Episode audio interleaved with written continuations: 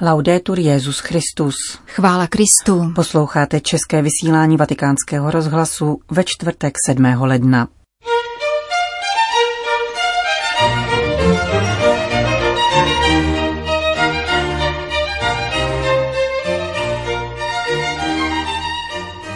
Američtí biskupové odsuzují útok na kapitol a prosí o modlitbu. Navzdory novému lockdownu britské kostely zůstávají otevřené.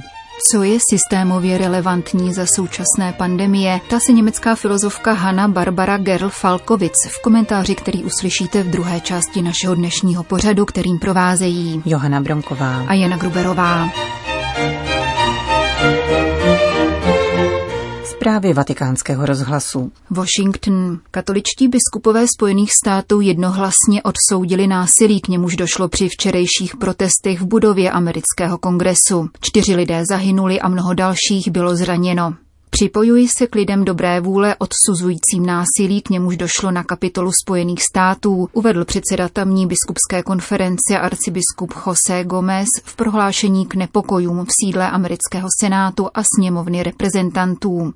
Toto nejsou způsoby vlastní nám jako američanům. Modlím se za členy kongresu, zaměstnance kapitolu, za policisty a za ty, kdo pracují pro návrat pořádku a veřejnou bezpečnost, dodal. Příznivci Donalda Trumpa vtrhli do budovy kongresu ve chvíli, kdy obě komory jednaly o potvrzení volebního vítězství Joea Bidena. Podle policie při akci zahynuli čtyři lidé, jedna žena byla zastřelena a tři další podlehli zdravotním problémům uprostřed chaosu. 52 protestujících zatkla policie. Arcibiskup Gomez ve svém vyjádření zdůraznil, že pokojné předání moci je jedním z předních národních rysů a že v této nesnadné chvíli je třeba se vracet k hodnotám a principům demokracie a kráčet společně jako jeden národ, nad nímž je Bůh. Zvláštní prohlášení vydal také washingtonský arcibiskup kardinál Wilton Gregory. Označuje v něm kapitol Spojených států za posvátnou půdu a místo, na kterém se lidé v minulých stoletích oprávněně vyjadřovali a představovali široké spektrum názorů.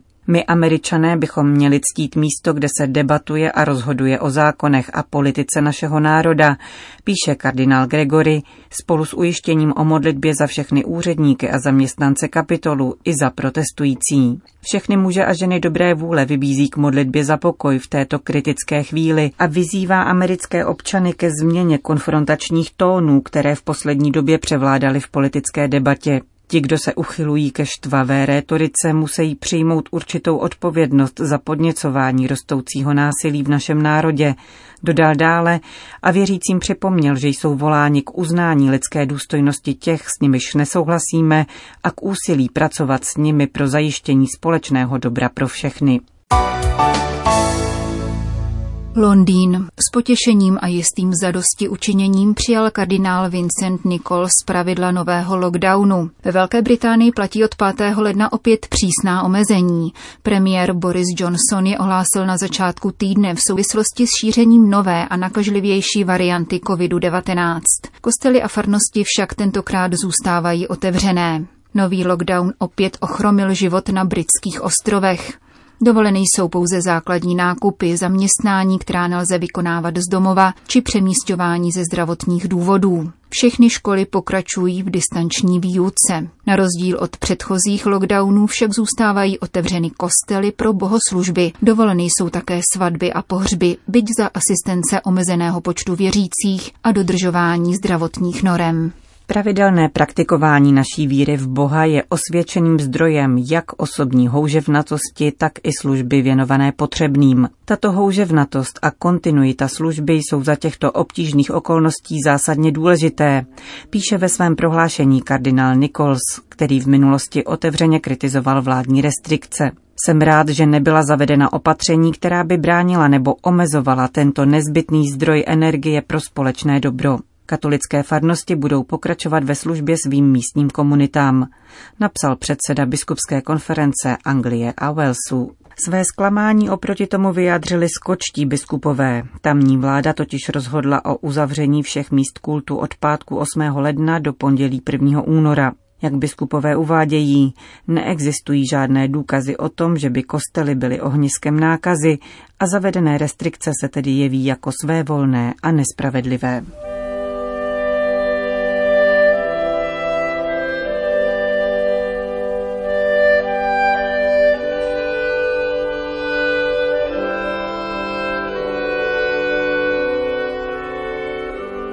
Filozofka Hanna Barbara Gerl Falkovic působila na univerzitách v Bayreuthu, Tübingenu, Eichstättu, Mnichově a Drážďanech. Zabývá se především moderními dějinami náboženství, fenomenologií a antropologií. Pro německou redakci vatikánského rozhlasu v loňském roce navázala na tradici nedělních komentářů a silvestrovských úvah, které psal její zesnulý manžel, lékař a bioetik, profesor Hans Bernard Würmeling. Své letošní silvestrovské zamyšlení nazvala Co je systémově relevantní? Poznámky ke koronaviru.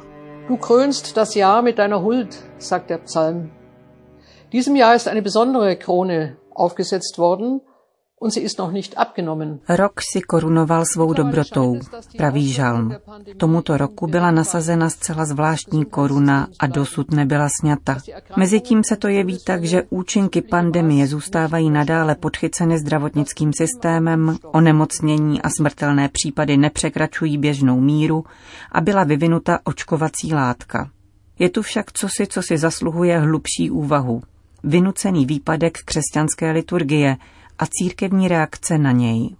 Nejprve pohlédněme zpět. To, co nesvedly mocenské systémy 20. století, ať již rudé či hnědé, se zcela bez obtíží a v nejkratší možné lhůtě podařilo správnímu aktu, který zakázal bohoslužby. Zasáhl tím samo jádro křesťanství, společnou veřejnou slavnost Kristovy smrti a zmrtvých stání, a to v plné míře na dobu osmi týdnů, a poté se značnými omezeními, která ovlivňují liturgický jazyk, jednání a úkony. Na Schillerův výrok Život není nejvyšším zbožím nejprve upozornili hlasy z německé politiky, jmenovitě předseda parlamentu Schäuble.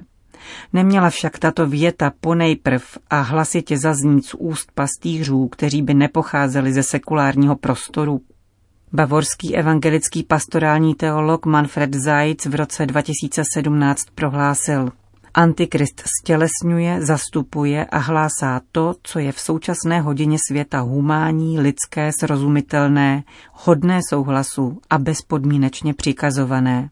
Jeho podstatou a poznávacím znamením je mravně bezvýhradné vystupování pod maskou dobra a nejlepšího pomocníka v nouzi. Nemáme se tedy obávat hromu ani blesku, nýbrž kultu zdraví s jeho mantrou zdraví je to nejdůležitější a morálním imperativem zachovej si zdraví. Výpadek veřejné liturgie ovšem přivodil ještě jiné poznání, pokračuje Hanna Barbara Gerl-Falkovic. Na místo vnějšího prostoru se otevřel rozměr křesťanské niternosti, ona komůrka osobní modlitby, ale též komůrky a srdce kaplí, kostelů a katedrál, v jejich středu u oltáře sloužili osamělí kněží mši, sami si odpovídali a s několik metrů vzdáleným kantorem či ministrantem je pojil pouze pohled a slovo a poté zástupně za všechny jedli proměněný chléb a pili proměněné víno a přitom byly přednášeny modlitby k duchovnímu přijímání, které nově zněly našemu sluchu. Na místo bezmyšlenkovitého konzumu tak vyvstávalo napětí tvořené touhou, steskem, pocitem nenasycenosti, které již samo o sobě bylo očistné. Očista skrze nepřístupnost a strádání. Navzdory tomu by se takovýto výpadek veřejných bohoslužeb a rozdílení Eucharistie již neměl opakovat. Na to by měly naléhat příslušné biskupské konference s odvoláním na státem zaručenou náboženskou svobodu. Stejně tak by se kněžím nemělo bránit v jejich službě v nemocnicích a domovech pro seniory, tedy u nemocných a umírajících, kteří touží po svátostech. Ohrožení obou stran lze snížit na nejnižší možnou mez nejvnitřnější poslání církve, přinášet Krista hladovějícím a žíznícím, je nutné obhájit. Zkrátka, liturgie není hřiště pro politiky. Zákaz určitých jejich částí, ku příkladu slov tělo Kristovo, Amen, při rozdílení přijímání, považuji za neuvěřitelné politické opatření a skutečně zaráží, že bylo bez námitky akceptováno. Jeden známý z východního Berlína mi napsal, nestratili jsme my katolíci něco z oné nepoddajnosti, která byla za časů Německé demokratické republiky tak živá. Měřítko, kvůli němuž církev o něm měla, znělo systémově relevantní. Je zřejmé, že řeč je o systému, v němž křesťanství či náboženství jsou cosi zcela postradatelného. Spěch, za jakého církev či církve toto vyřazení přijali, hovoří sám za sebe. Smutný údiv přetrvává, neboť když byly v Německu začátkem května opětovně povoleny bohoslužby, slavení Eucharistie o nedělích bylo vzácným úkazem, nemluvě o všedních dnech. Rozdílení přijímání s klíčenými či snad nenápaditými duchovními se ani po uvolnění státních nařízení nepředpokládalo a jeden německý biskup je dokonce zakázal až do letnic. Jaká teologie popisuje toto dobrovolné odloučení od Eucharistie? To je nepředstavitelná otázka. Je to tvá zkáza Izraeli, že jsi proti mně, říká prorok Ozeáš. Přejdeme však k budoucnosti. Co bychom měli dělat? Zbudit nové vědomí o přítomnosti pána mezi námi. Stručně řečeno, adorovat a slavit Eucharistii, živit se pokrmem nesmrtelnosti, a to právě v časech smrtelného strachu. Mytologická tradice poukazuje v mnoha náboženstvích na pokrm přibližující k Bohu. Již pojídání obětovaných rostlin či zvířat z obětního stolu vede ke společenství s Bohem. Skutečnost, že se Bůh sám bezprostředně vydává za pokrm, však nepatří k běžné látce v dějinách náboženství. Nektar či ambrozie u řeků, anebo keltské ořechy moudrosti, které může pozřít hrdina, nejsou Bohem. Křesťanství tu činí skok a to hned dvojnásobný. Eucharistie nám propůjčuje nesmrtelnost a Bůh sám se v ní vydává za pokrm. Kdo jí mé tělo a pije mou krev, má život věčný. U zakázaného ovoce v ráji to znělo naopak. Nejeste z něj, jinak zemřete. Eucharistie je návratem do ráje ke stromu života. V evangelích se opakovaně mluví o veliké svatební hostině, která spečeťuje zbožštění člověka, jeho sjednocení s Bohem. Věčný život znamená požívat božského života. Pavel jednoznačně prohlašuje, máme-li naději v Krista jen v tomto životě, pak jsme nejubožejší ze všech lidí, neboť toto tělo, které podléhá rozkladu, musí totiž na sebe vzít neporušitelnost a toto tělo smrtelné musí na sebe vzít nesmrtelnost. A až toto tělo neporušitelné vezme na sebe neporušitelnost a toto tělo smrtelné vezme na sebe nesmrtelnost, potom se vyplní to, co stojí v písmu. Vítězně je smrt navždy zničena. Smrti, kde pak je tvoje vítězství? Smrti, kde pak je tvůj bodec? Tělo, které ve všech kulturách zastupuje pomíjivost a rozklad, se díky požití božského těla a krve stává tělem oproštěným od strastí. Tato nauka překonává strach a je systémově relevantní. Kristus přepodstatněním chleba a vína stal se nám pokrmem a nápojem. Smíme je jísti a píti. Chléb je věrnost a stálá pevnost. Víno je smělost, radost nadevší pozemskou míru, vůně a krása, šíře a dopřávání bez mezí, opojení životem a vlastnictvím a rozdáváním. Píše Romano Guardini ve své knize o posvátných znameních. Takové tajemství člověk nechápe, ale postupně v něm zdomácňuje. S božským chlebem a vínem přežijeme koronavirus, ať již na straně života, anebo na druhé, konečně dokonalé straně.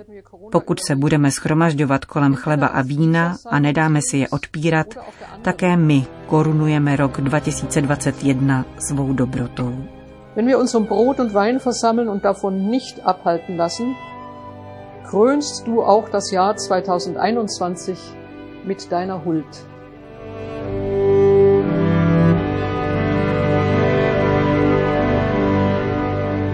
Říká filozofka Hanna Barbara Gerl-Falkovic pro německou redakci vatikánského rozhlasu. Končíme české vysílání vatikánského rozhlasu. Chvála Kristu. Laudetur Jezus Christus.